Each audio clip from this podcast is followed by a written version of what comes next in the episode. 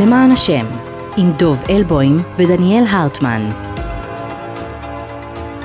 שלום, אני דוב אלבוים. ואני דניאל הרטמן. שלום דניאל, וברוכים הבאים לפודקאסט החדש שלנו, של מכון שלום הרטמן, למען השם. בפודקאסט הזה דניאל ואני, שניים שחיים על הספקטרום של דתי וחילוני, קבליסט ופילוסוף, מאמין ולא מאמין, נדבר על מה שקורה כאן ועכשיו, ואיך זה נראה מזווית יהודית ישראלית. אז באמת, אה, דניאל, אה, אנחנו פותחים בשעה טובה את הפודקאסט המשותף שלנו, של מכון ארטמן בירושלים, במזל טוב, בשעה טובה, למרות שאנחנו פותחים אותו בשעה קשה לעם ישראל, בשעה צרה, אבל אה, שנינו מקווים, אני בטוח, שמתוך הצרה הזו נמצא את הישועה, נמצא את הרפואה למכות שחטפנו. וככה על ההתחלה, דניאל, אני חושב שראוי שאנחנו נבהיר לעצמנו אולי, וגם למאזינים ולמאזינות שלנו, מה, מה למען השם, השם הזה למען השם, מה הוא אומר?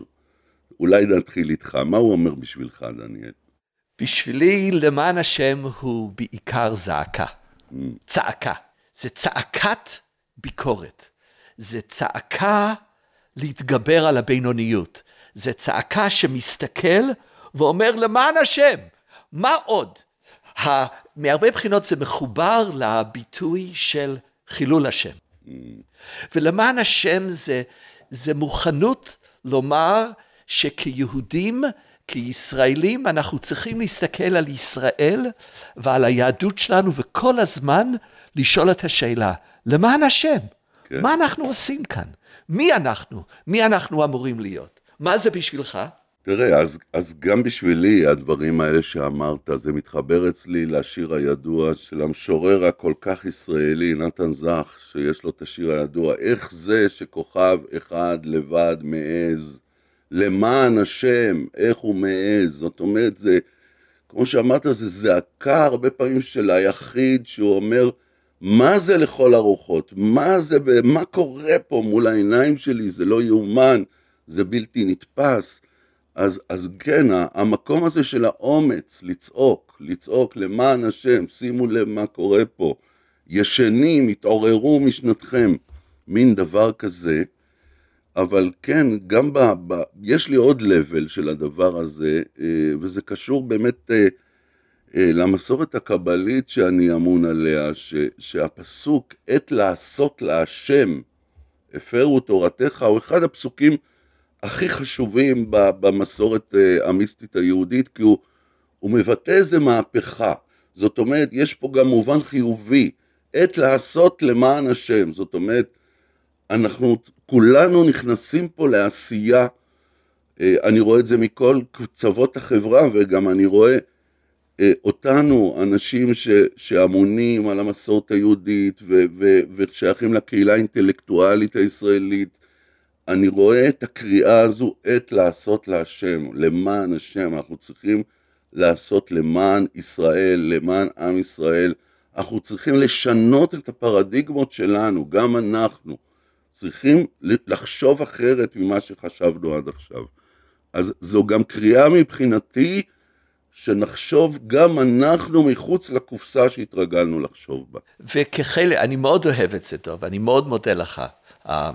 חלק מזה, מחוץ לקופסה, הוא לשנות גם את המושג של מי אדון על הקטגוריה של השם. Mm. עת לעשות להשם, אנחנו חיים במדינה שבו משום מה קבוצה אחת לקחה לעצמה, אבל יותר מדויק, קבוצה שנייה נתנה לקבוצה אחר את האדנות על המסורת שלנו, אדנות על השם, אדנות על על אלוהים וגם על השם של אלוהים, של דתי ושל יהדות. ואם יש משהו שהוא בבסיס השיחה שלנו, הוא שכולנו אדונים על היהדות שלנו.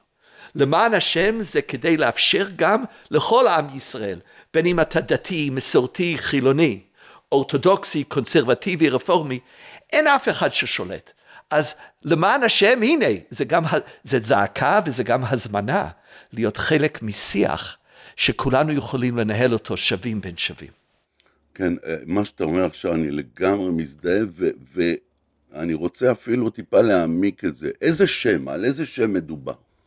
מה זה השם הזה? האם זה שם הוויה הקדוש, השם הקדוש במסורת היהודית, או שלמען השם זה למען ישראל, הרי ישראל זה גם אחד נחשב לאחד משמותיו של הקדוש ברוך הוא במסורת היהודית, למען השם, ומה יש בשם הזה, בישראל?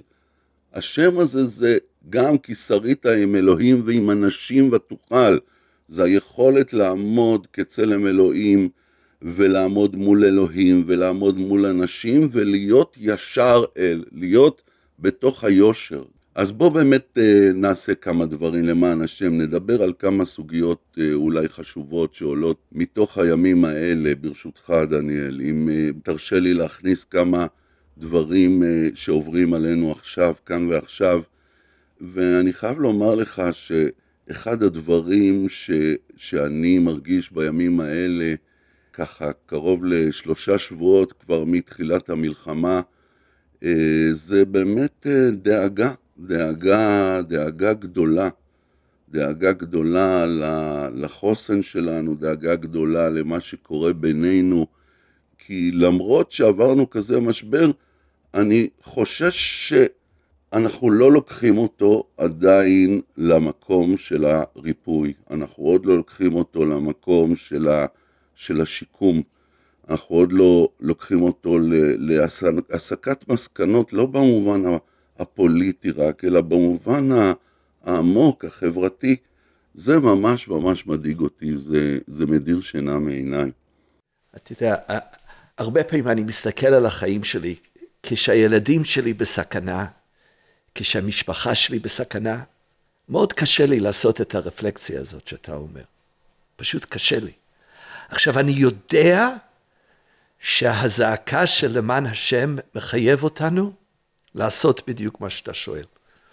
אבל אנחנו גם צריכים לתת לעצמנו קצת, uh, באנגלית יש ביטוי to give yourself a break. Mm-hmm. אני לא יודע איך אומרים את זה בעברית. לפרגן לעצמך קצת. רגע.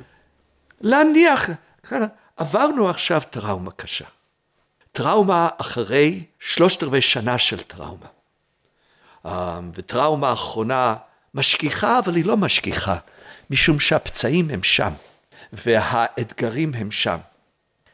אנחנו עכשיו עומדים על סף, ויכול להיות כשהפודקאסט הזה יצא כבר נהיה בעזה, והילדים שלנו um, יהיו בסכנה, וכבר לא נדבר על ה-1400 הקורבנות, על הפוגרום הנורא, אנחנו נשב כולנו בחרדה על, ה, על, על מי שאנחנו אוהבים.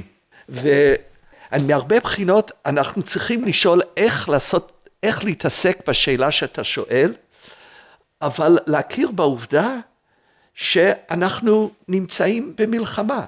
ומהרבה בחינות, כל השאלה של מוסר ומלחמה, הרי זה, מה זה בעצם אומר?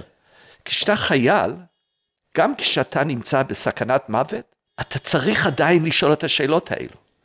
וכל קוד האתי של הצבא אומר, כן, כשאנחנו יוצאים לקרב, זה לא, הנה, נקמה, תשחטו, אני רק צריך להגן על עצמי, בכלל לא.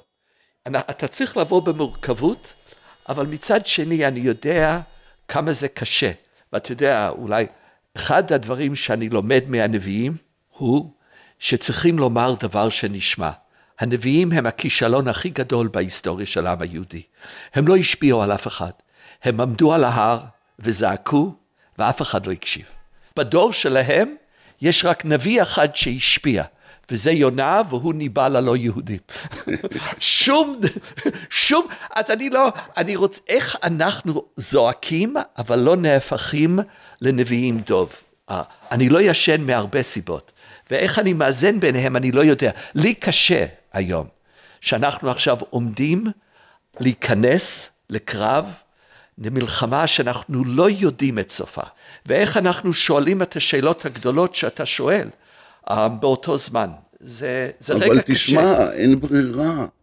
אין ברירה. אם היה לנו את הלוקסוס הזה לעכשיו לחכות לשש אחרי המלחמה כדי לעשות את עבודות הבירור הדחופות, המיידיות שיש לעשות, אז הייתי הולך איתך והייתי אומר, טוב, נדבר על זה אחר כך, אבל השאלות הן דחופות. אני, אני אגיד את זה בצורה יותר אה, חזקה. אתה יודע, אתה מדבר על מוסר אה, ומלחמה. הרבה מאוד אנשים שמקשיבים לפודקאסט הזה, ובכלל בחברה הישראלית, לא מבינים בכלל מה אנחנו מדברים מוסר ומלחמה. מה מוסר בכלל? הרי האויב שלנו התנהג אלינו כמו מישהו שאיבד צלם אלוהים, שאיבד צלם אנוש, בדרכים שלא יעלו על הדעת, ואנחנו עוד יושבים ומדברים פה על מוסר ומלחמה, איזה מוסר? הרי כל המרחם על האכזרים, סופו מתאכזר על הרחמנים, ואני אגיד לך יותר מזה. אני באמת לא, לא ידעתי ש, שזה יגיע לי אי פעם. אני מרגיש שאני נמצא באיזה אווירה תנכית כזו, ש, שהאויב שקם עלינו לכלותנו הוא ממש עמלק, ממש עמלק. יש פה אויב ש, שניצל אה, אה, אשר קרחה בדרך, ואתה עייף ויגע ולא ירא אלוהים, והאויב הזה נכנס לתוך החולשה שלנו, וזה אויב שמטרתו להשמיד אותנו. אז זה כתוב באמנה של החמאס, אני קראתי את זה במו עיניי. הם קוראים להשמדת כל היהודים פה בארץ. אני פתאום נכנסתי למוד תנכי, ואני אומר, פתאום כל הסיפורים האלה מהמקרא חוזרים אליי, שזכור אשר אתה עשה לך עמלק, צריך להשמיד אותם, צריך להרוס אותם, צריך לאבד אותם. אני אומר לך את האמת, זה מה שעולה בתוכי.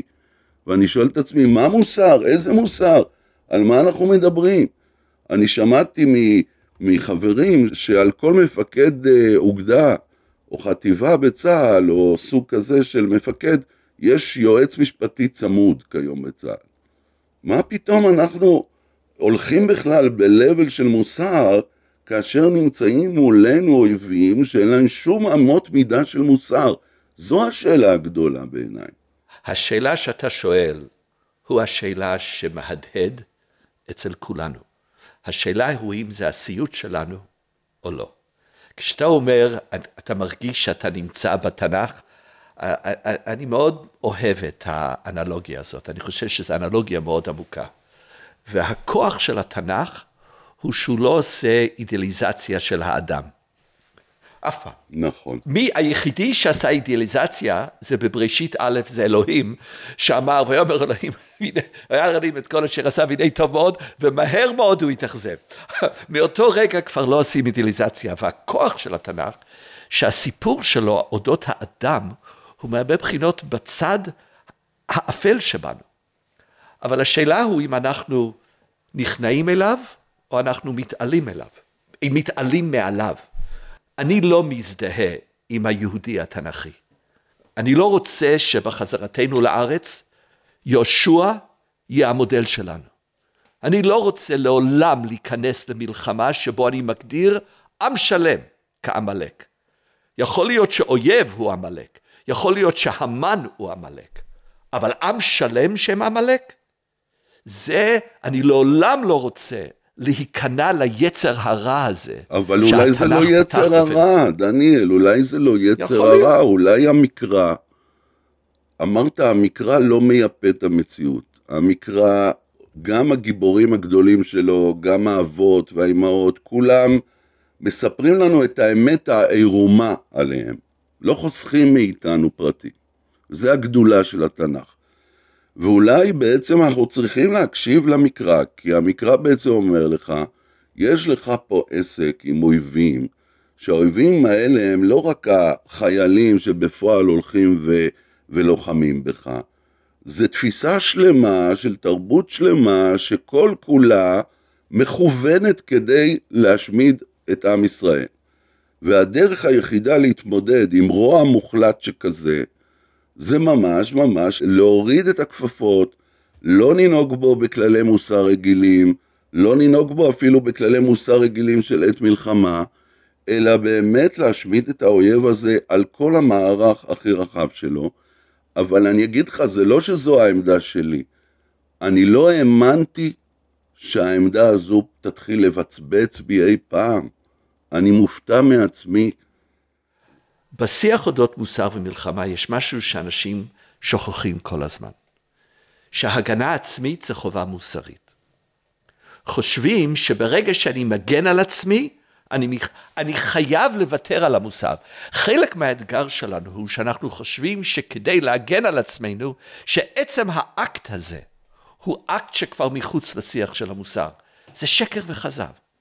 הזכות שלי לחיות, הזכות שלי להיות ריבון, הזכות של האזרחים שלנו, לא לחיות עם מישהו מאה מטר, קילומטר מהם, שאומר שאני רוצה לרצוח אתכם והוכיח כמה הוא מוכן. יש לי את הזכות הזאת, יש לי את הזכות להילחם. אבל אני צריך להגיד לך, אני לא רוצה בשם הניצחון הזה להיות, לקחת את אותם הקריטריונים ולהתנהג בצורה שהם התנהגו. הבחנה בין מחבל למלחמה צודקת הוא הבחנה מאוד דקה. אצל כולם הורגים, ומותר להרוג לפי מוסר מלחמה. אבל ההבדל הוא, וזה הבדל כל כך דק, בין האם אתה מלכתחילה מתכוון, בדיוק כמו שעשו הנבלות האלו, שאתה הולך ו, ולא מבחין בין מישהו, בין חייל לבין אזרח, שאתה מתכוון להרוג חפים מפשע, או האם זה מה שקורה כדי שאתה תוכל להגשים את החובה המוסרית שלך. בגדול, דוב, אני חושב שביום זה, זה לא שאלה של מדיניות. הנה, אני בעד הפצצה כזאת, אני בעד פעילות כזאת, שהיועצים המשפטיים יתנהגו ויעסקו. אני חושב שהחובה שלנו היום הוא לשאול את השאלה. לזעוק, למען השם. כן, אבל אתה יודע, יש לך... מה, מה הצבא שלנו? ל... ואני לא רוצה שנוותר. יש, לא רוצה לוותר לעצמנו. אבל יש שאלות גדולות, כן, אז אני מסכים איתך, שהכוונה היא לא אה, חלילה להרוג חפים מפשע, אבל יש את הטווח הגדול של הספק. כן, את, הסיפור הידוע ממלחמת הקוממיות של, של הל"ה, כן, שהאגדה סיפרה שהיה רועה ערבי ש... ש נמנעו מלהרוג אותו ובסופו של דבר אה, אה, אה, הסגיר אותם והביא אל מותם. הדילמה הקלאסית, שבנים שלנו נמצאים עכשיו בעזה, וזה במצב סכנה, והם לא יכולים להתחיל לשאול את השאלות האלה, זה לא זמן לשאול את השאלות האלה, על זה אני מדבר. אני מסכים גם כאן, כשיש ספק, לדעתי אין ספק. אני יודע כאבא, כשהבן שלי נלחם בעזה, כשהוא עמד להיכנס, וזה לא רגע שאני מתגאה בו, אבל אולי זה הרגע התנ"כי שלי דוב. כן. אני אמרתי לו, איציק, אם אתה בספק, תירה. תחזור הביתה, ואז אנחנו נדאג ואנחנו נעסוק בשאלה. אני חושב שבמלחמה, כשאתה בספק, אין ספק. אבל יש הבדל גדול בין מה אתה מתכונן ללא מתכונן. מה הכוונה שלה מלכתחילה, כוונות חשובות, כמה אתה מתאמץ, או האם אתה אומר, סליחה, כמו ששר הביטחון אומר, הסרתי את כל המגבלות. מי חוץ מזה, מי אתה להסיר מגבלות? מי שמך? מה אנחנו? מי אנחנו? אנחנו נלחמים על הקיום שלנו, וזה חובה מוסרית. זה לא אקט uh, שהוא מחוץ, ההפך, זה בדיוק החובה המוסרית. אם אהבת לרעך כמוך, אתה צריך לאהוב את עצמך קודם. הבא להורגך השכם להורגו. מאן דעלייך שדה לחברך לא תביד. אתה לא מחויב לחיי אדם שנברא בצלם אם אתה לא מחויב לחיים שלך. ואני חושב שבזמן של מלחמה, כשיש ספק, אין ספק. אבל הכל תלוי במה אתה מתכונן, ואיך אתה מתכונן, ומה הכוונות שלך. וכשאתה בעצמך אמרת, האנשים האלו איבדו צלם אנוש, הם נכנסו פנימה ושחטו. ההגנה העצמית שלנו לא מחייב אותנו להיכנס למודל הזה, להיות יותר תנכיים מהם. זה לא האתגר. החיילים שלנו הם לא כאלו כאן, גם לא חינכנו אותם כך. הם, הם עשו את מה שעשו בגלל שהם גדלו מחלב אימם להתנהג ככה, לראות את היהודי כבן אדם שאין לו צלם אנוש ולכן אפשר לשחוט אותו. זה לא דרכנו. אנחנו צריכים להתפלל לשלום הילדים שלנו. אה, להתפלל לחוזקה, הם הולכים לעבור עכשיו חוויות שאנחנו כעם וגם כצבא לא היינו רגילים. זה השדה הקרב של עזה הוא שדה קרב שהופך את לבנון, איפה שאני נלחמתי, כמעט לגן ילדים. אנחנו צריכים להגן עליהם, אנחנו צריכים לדאוג לשלומם הפיזי וגם הפסיכולוגי. אבל חלק מהדאגה הזאת הוא uh, להעמיד כוונות. אנחנו, דרכנו לא דרכם. הפלסטינים בעזה הם לא עמלק. חמאס הם עמלק, וההבחנות הקטנות האלו, אנחנו צריכים להיות כל ההבדל. אבל מי מחנך את, ה, את הלוחמים האלה שעושים את הדברים האלה? חינכנו אותם כבר. אני מאמין שחינכנו אותם. בוא לא עכשיו נגיד, הסרנו את הכפפות. הרי חינכנו אותם, ככה הם חונכו. זה רוח צה"ל. רוח צה"ל לא, מלמד. לא, אני לא מדבר על הבנים שלנו, אני מדבר על, על זה שכן אולי צריך לראות בהם כעמלק. כי מה זה עמלק? יש פה בעזה חברה שלמה, אולי יש יוצאים מן הכלל, אבל זו חברה שלמה שבחרה בהנהגה אה, שאיבדה צלם אנוש, והם, והם בחרו בהם, וכל המערכת, המשפחות והאימהות מחנכות הילדים לעשות את השחיטות האלה. אז למה לא להסיר את הכפפות ובאמת להטיל מורא קולקטיבי על כל יושבי עזה, כל מי שבנה את המערכת החינוך שלהם, ששולחת ילדים אה, לרצוח סבתות זקנות. על זה אני מדבר. והדאגה האמיתית שלי זה מה יקרה באמת אם, אם באמת נתנהג ככה. או כמו ששאל את זה דוד גרוסמן, איך אנחנו נהיה אחרי המלחמה? מי אנחנו נהיה? זו הדאגה שלי, כי אני מרגיש שאנחנו במלכוד. מצד אחד, נראה שללא אה, אה, אה, מכה מאוד מאוד כבדה, שהיא תהיה גם קולקטיבית באופי שלה, לא ישתנה שם שום דבר. וזה הגנת החיים שלנו, זה פיקוח הנפש שלנו. אבל מצד שני, האם אנחנו נוכל להסתכל על עצמנו במראה לאחר מכן ו- ולעבור לסדר היום ולחיות כך כיהודים? אני מרגיש שאנחנו באיזה מלכוד, באיזה צוואר בקבוק, שלא לדבר על הבעיות הקשות שיש אה, בהנהגה של המדינה ועל זה שיש שם מחלוקות ובעיות כאלה. תשמע, אני לא יודע איך אנחנו יוצאים מזה. לא יודע. אולי, דוב, המלכוד, אמ, אני חושב שזה בדיוק הטרגדיה של עזה. עזה הוא המלכוד הזה. ומה זה לצאת ולנצח? אני חושב שכעם אנחנו לעולם לא יכולים ללכת בדרכו של התורה, שהייתה מוכנה להגדיר מישהו כעמלק. אולי, אתה יודע, עמלק זה קטגוריה תמיד בעבר, הוא אף פעם לא בהווה. יש דברים, יש קטגוריה כזאת, רוע מוחלט.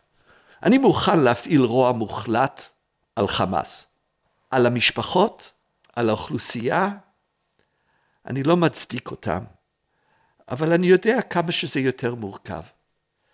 וכאן זה לא הרגע, אבל כאן זה כן הרגע לזעוק. למען השם, מי אנחנו, איך אנחנו נכנסים לעזה ויוצאים בשלום. בשלום uh, בגופנו, בשלום גם בנפשנו, בשלום גם עם הערכים שלנו. אני מבין את הזעקה, אני מרגיש שחלק מהתשובות לא מספיקות, ולכן ברגע זה, ברגע שנכנסים, בשבילי דיינו זה להגיד, בוא נשאל את השאלה. אני לא רוצה לשפוט מישהו, אני לא רוצה לשפוט מישהו מהמשרד שלי.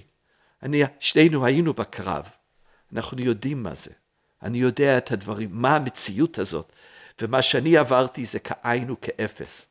Um, אני אגן עליהם. אה, אתה יודע, אני, דיברנו על זה שאני מרגיש באווירה מקראית, אז אני אמשיך את הקו הזה.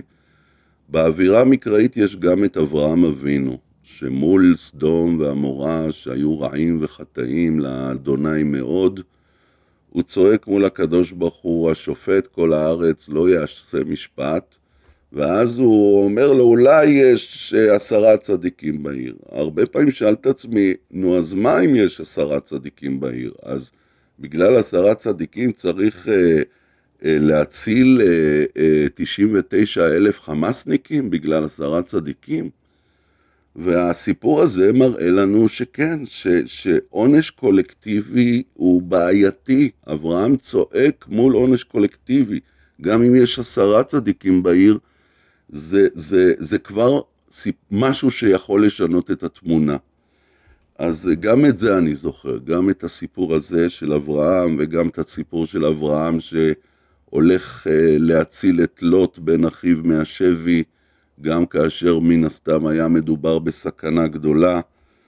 ואני זוכר אה, עוד הרבה דברים מהתנ"ך, לא רק את זכור אשר עשה לך עמלק. יש לנו גם בתוך האווירה התנ"כית מה לזכור ההפך.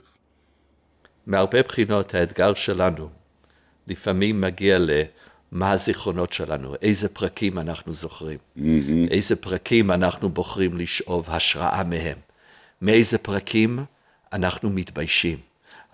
ואני חושב שזה גם חלק מעבודת הבירור שאנחנו צריכים לעשות עכשיו. ואני רציתי לשאול אותך, ככה לסיום, משהו שגם יתרום למאזינים והמאזינות שלנו, מאיפה אתה שואב כוח בימים האלה? מה נותן לך כוחות אה, אה, מזינים להתחזק בימים האלה? אני מרגיש שאני ציוני ישן, שחזרתי אולי לשנות ה-30 וה-40, אה, ולעולם לא חשבתי שאני אחזור לציונות הזאת. הכוח שלי נובע מהתחושה שאין לנו ברירה.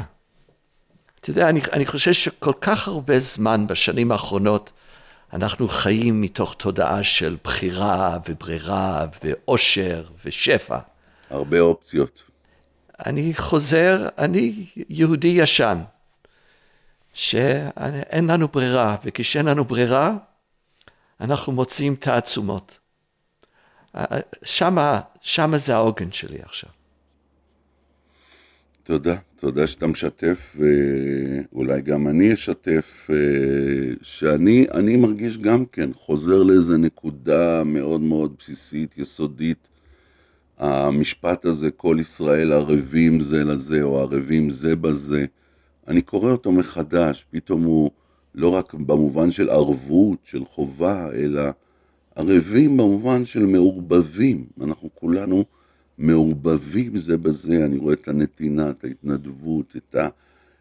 אנשים יותר נחמדים אחד לשני, מדברים יותר בנעימות זה לזה. אתה מרגיש את החיבור הקמאי הזה. אמרנו קודם שאנחנו חוזרים לימים תנכיים אולי. אני מרגיש שגם במובן הזה ההרגשה של המשפחה, של השבט, של העם, העם הזה מבחינתי גם כולל את ערביי ישראל, הם גם חלק מהעם הזה. שהם גם חלק מאיתנו. התחושה הזו היא באמת מאוד מאוד מחזקת אותי בימים האלה. כל ישראל ערבים ומעורבבים וערבים זה לזה. אז תודה רבה לך, אה, דניאל, על השיחה הזו, על הפודקאסט החדש שאנחנו עכשיו משיקים, ותודה רבה לכם, אה, מאזינים ומאזינות, שהקדשתם את הזמן להאזין לנו. אנחנו נשוב בשבוע הבא.